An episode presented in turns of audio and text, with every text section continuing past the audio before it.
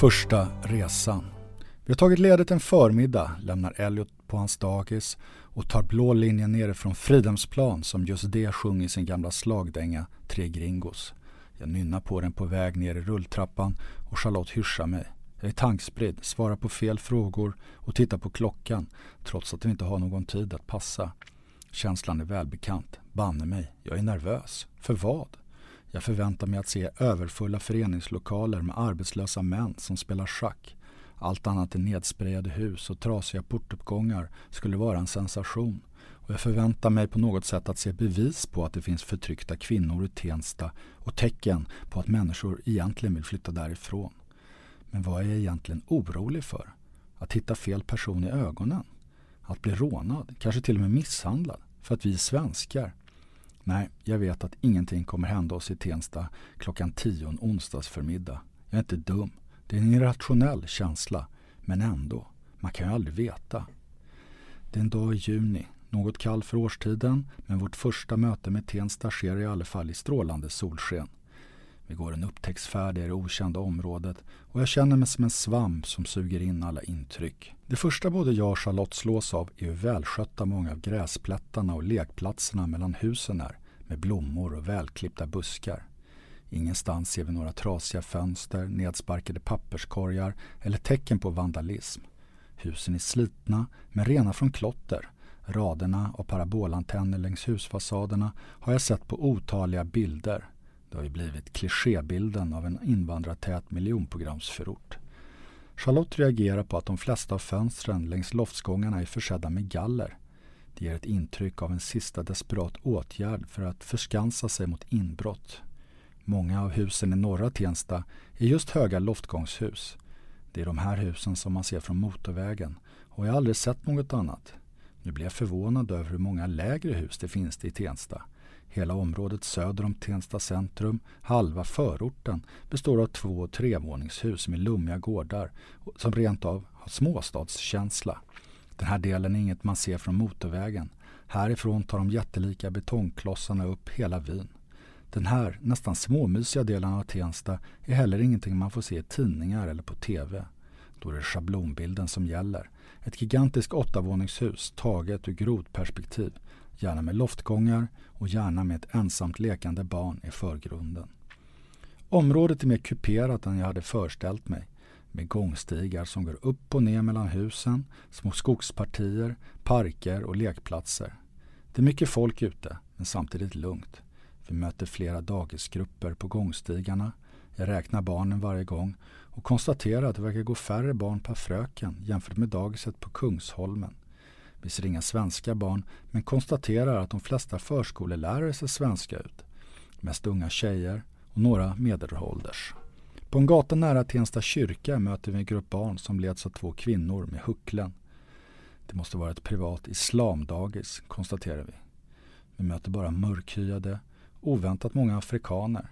Jag vet inte vad jag hade förväntat mig, men registrerar ändå att ingen verkar förvånad över att se två svenskar där. De enda svenskar vi ser är ett gäng A-lagare som slagit sig ner på några bänkar i en park nära Tensta centrum. Klockan är elva på förmiddagen och flaskorna har redan korkats upp. Samlingen verkar dock lika ofarlig som A-lagare oftast är. Det är de svenskar som blivit kvar här, tänker jag. De som inte hade råd eller ork att flytta när invandrarna flyttade in och andra svenskar flyttade till andra förorter. Tensta centrum är trist några nedgångna restauranger, en videobutik, ett sterilt café, två frisörer, en möbelaffär med groteska soffor och sängar. Affärerna liknar mer basarer med billiga fyndlådor och en brokig samling udda kläder. Det är loppiskänsla. Inne i tobaksbutiken står ett tjugotal män och tittar på tv-skärmar med travlopp. Stämningen är hög. Affärerna har tråkig belysning och sparsamt med kläder. Bara loggan över ingången gör att man känner igen Lindex-butiken. Inuti är den väldigt olik Lindex inne i stan. En affär säljer bara sjalar och burkor för kvinnor. Det finns ett systembolag, ett apotek och Svensk kassaservice, men ingen bank. Utanför centrumet står det små grupper och samtalar. Det är nästan bara män. Kanske pratar om politik, situationen i hemlandet eller senaste mötet på Arbetsförmedlingen. Jag får känslan av att det ser ut som det kunde göra på ett torg i en svensk småstad på 50-talet. Folk som känner varandra och som stannar upp för att samtala om ditt och datt utan att behöva känna stress över att vara på väg någonstans. De verkar ha trevligt. Baksidan är väl sannolikt att de är arbetslösa, tänker jag.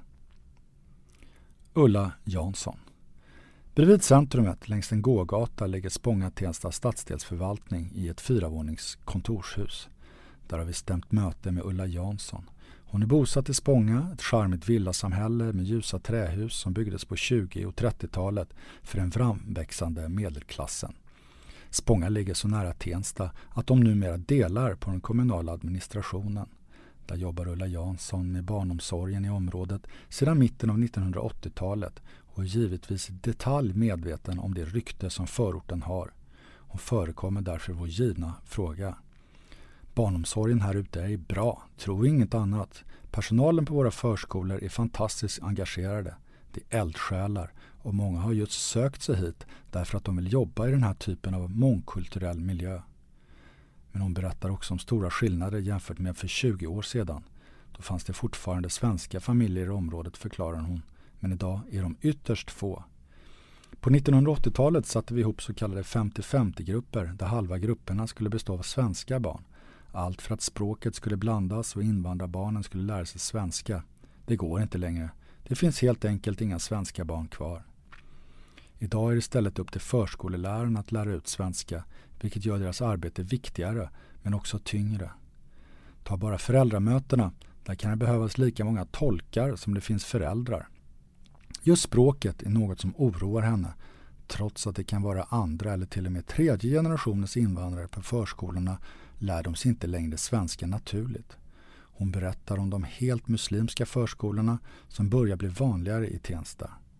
Där går barn med föräldrar som inte vill att de ska kunna svenska. Sånt gör mig orolig.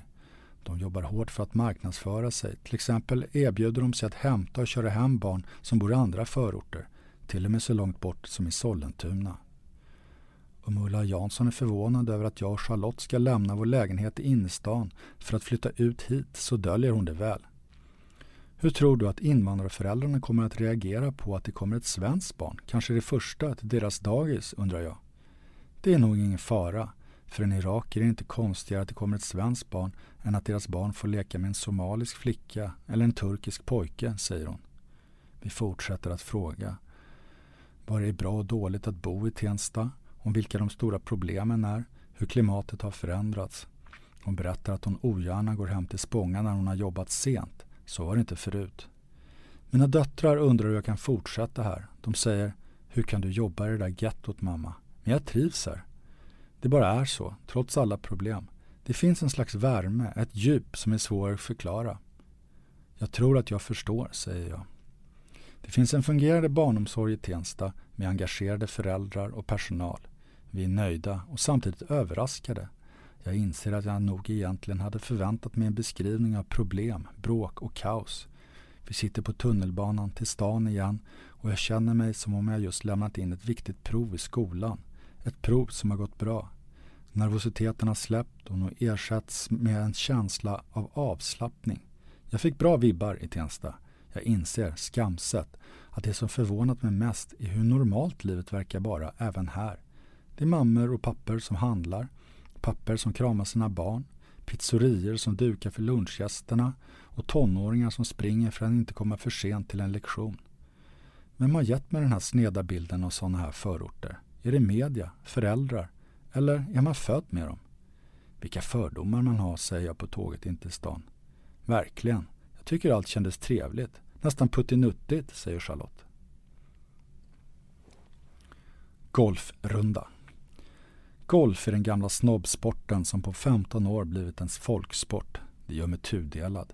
En runda kan bli olidligt lång med alla nybörjare och svaga spelare som letar efter sina bortslagna bollar. Golfvett och de oskrivna koderna på banan är det numera si och så med. Något ovilligt ska jag också erkänna att jag kan irritera mig ända in i märgen på att se män springa omkring med träningsoverall och gympaskor på banorna. Golf är för mig förenat med stil och klass. Stockholms Golfklubb i Danderyd är Sveriges näst äldsta golfklubb från 1904 Och det är helt klart en klubb med både stil och klass. Jag sitter på det anrika klubbhusets balkong som sticker ut från den andra våningen. Jag och min vän Max äter en lunch innan vi ska ut och spela. Från banan kan man se Kistas höga kontorshus bara några kilometer bort. Bakom skyskrapan ligger Tensta där jag just för första gången satt min fot samma dag. Det känns nu främmande. Jag tittar mig omkring bland lunchborden på terrassen för att se om det finns någon här med utländsk ursprung. Det är onödigt. Folksport eller inte, golf är svenskarnas sport.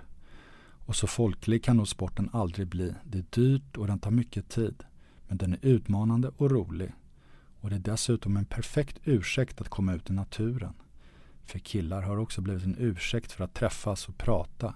Till och med om allvarliga saker ibland. Det är en vardagskväll men samtidigt en av de första sommarkvällarna och många medlemmar verkar ha valt andra aktiviteter. Kanske att få båten i sjön. Vi är förvånansvärt ensamma på banan som slingrar sig mellan de flotta villorna vid Edsviken och flerfamiljshusen runt Mörby centrum. Min spelpartner är en god vän, Max. Jag berättar om dagens besök i Tensta, hur oväntat grönt och oförstört det var, men också hur extremt segregerat det kändes vid ett första intryck. Vi är så knappt en enda svensk, säger jag. Max är en grubblare och nu verkar han inte lyssna. Han grubblar istället över varför vi ska flytta dit. Han kan inte förstå det. Erkänn att det handlar om någon slags tidig 40-årskris, säger han. Visst, något slags sökande efter djuphet är det väl. Att komma bort från aldrig nöjd-sjukan, att hitta nya perspektiv. Jag är trött på hela innerstadsmentaliteten och alla prettotyper som helst av allt vill diskutera vilken restaurang som har bäst söndagsbrunch, säger jag, väl medveten om att han själv är innerstadsbo. Men jag mår hyfsat bra egentligen. Det handlar nog också om en vilja att veta att folk i ens närhet har det bra och inte lever i misär, säger jag. Jag kan känna att det är svårt att njuta av livet om man vet att människor har det svårt i till och med sin egen stad. Av det man läser och ser på TV känns det som att det är misär i Tensta och en massa andra gettoförorter. Jag har nog svårt att koppla bort den bilden. Men drömmen är att upptäcka att i själva verket bor en massa harmoniska människor där som mår hur bra som helst, som man kan släppa det. Det där lät pretentiöst. Varför skulle människorna må dåligt i Tensta? De tycker kanske synd om djursholmarna som bor i en död villaförort och inte har bättre saker för sig än att gå och slå på en golfboll, säger Max. Jag blir än en gång påmind om hur typiskt svenskar resonerar, hur rätt han har. Jag kommenterar inte utan böjer mig istället ner över bollen för att slå nästa slag och fortsätter. Sen är jag nog lite nyfiken på vad som kommer hända med mig själv när vi bor där. Om jag kommer att ändras på något sätt, säger jag. Om det skulle visa sig vara för jävligt, men att vi ändå klarar av att bo i en av Sveriges på pappret värsta förorter, vad enkelt att annat blir. Alla vardagsbekymmer kommer att blekna i jämförelse. Det blir ungefär som att gå en lång fjällmarsch eller springa ett Lidingölopp. Det är perspektiv, härdar, förklarar jag och slår iväg ett snyggt slag. Men om du verkligen ska härdas ska du inte flytta till Tensta som blivit snällt utan någon av förorterna söder om stan som Alby eller Fittja. Där är de verkliga gettorna, säger Max. Det är typiskt. Max, jag själv och andra som aldrig varit i Tensta eller någon annan miljonprogramsförort på riktigt har alltid en bestämd uppfattning om vad det är bra och dåligt. Jag har sett det många gånger. Alla har starka uppfattningar men få vill ta reda på fakta. Jag borde inte bry mig om vad han säger, men jag gör det ändå. Har Tensta symbolen för ett svenskt getto gått och blivit puttinuttigt? Är gemytligt Bullerbyn? Det passar knappast mina syften. Jag vill uppleva en segregerad förort med dess problem och avigsidor. Lite slum, lite ruff och någon incident skulle sitta fint. Jag kanske borde tänka om och flytta till Fittja eller Alby istället. Hur mycket än Tensta varit symbolen för en dålig förort i min sinnevärld. På vår promenad gick jag och Charlotte förbi det hyllade och uppmärksammade Tensta konsthall. Vi passerade Tensta gymnasium som varit ett av Stockholms mest populära gymnasier. Stora affischer upplyste om att årets bomässa ska anordnas i Tensta i slutet av augusti. Har Tensta gått och blivit för trevligt?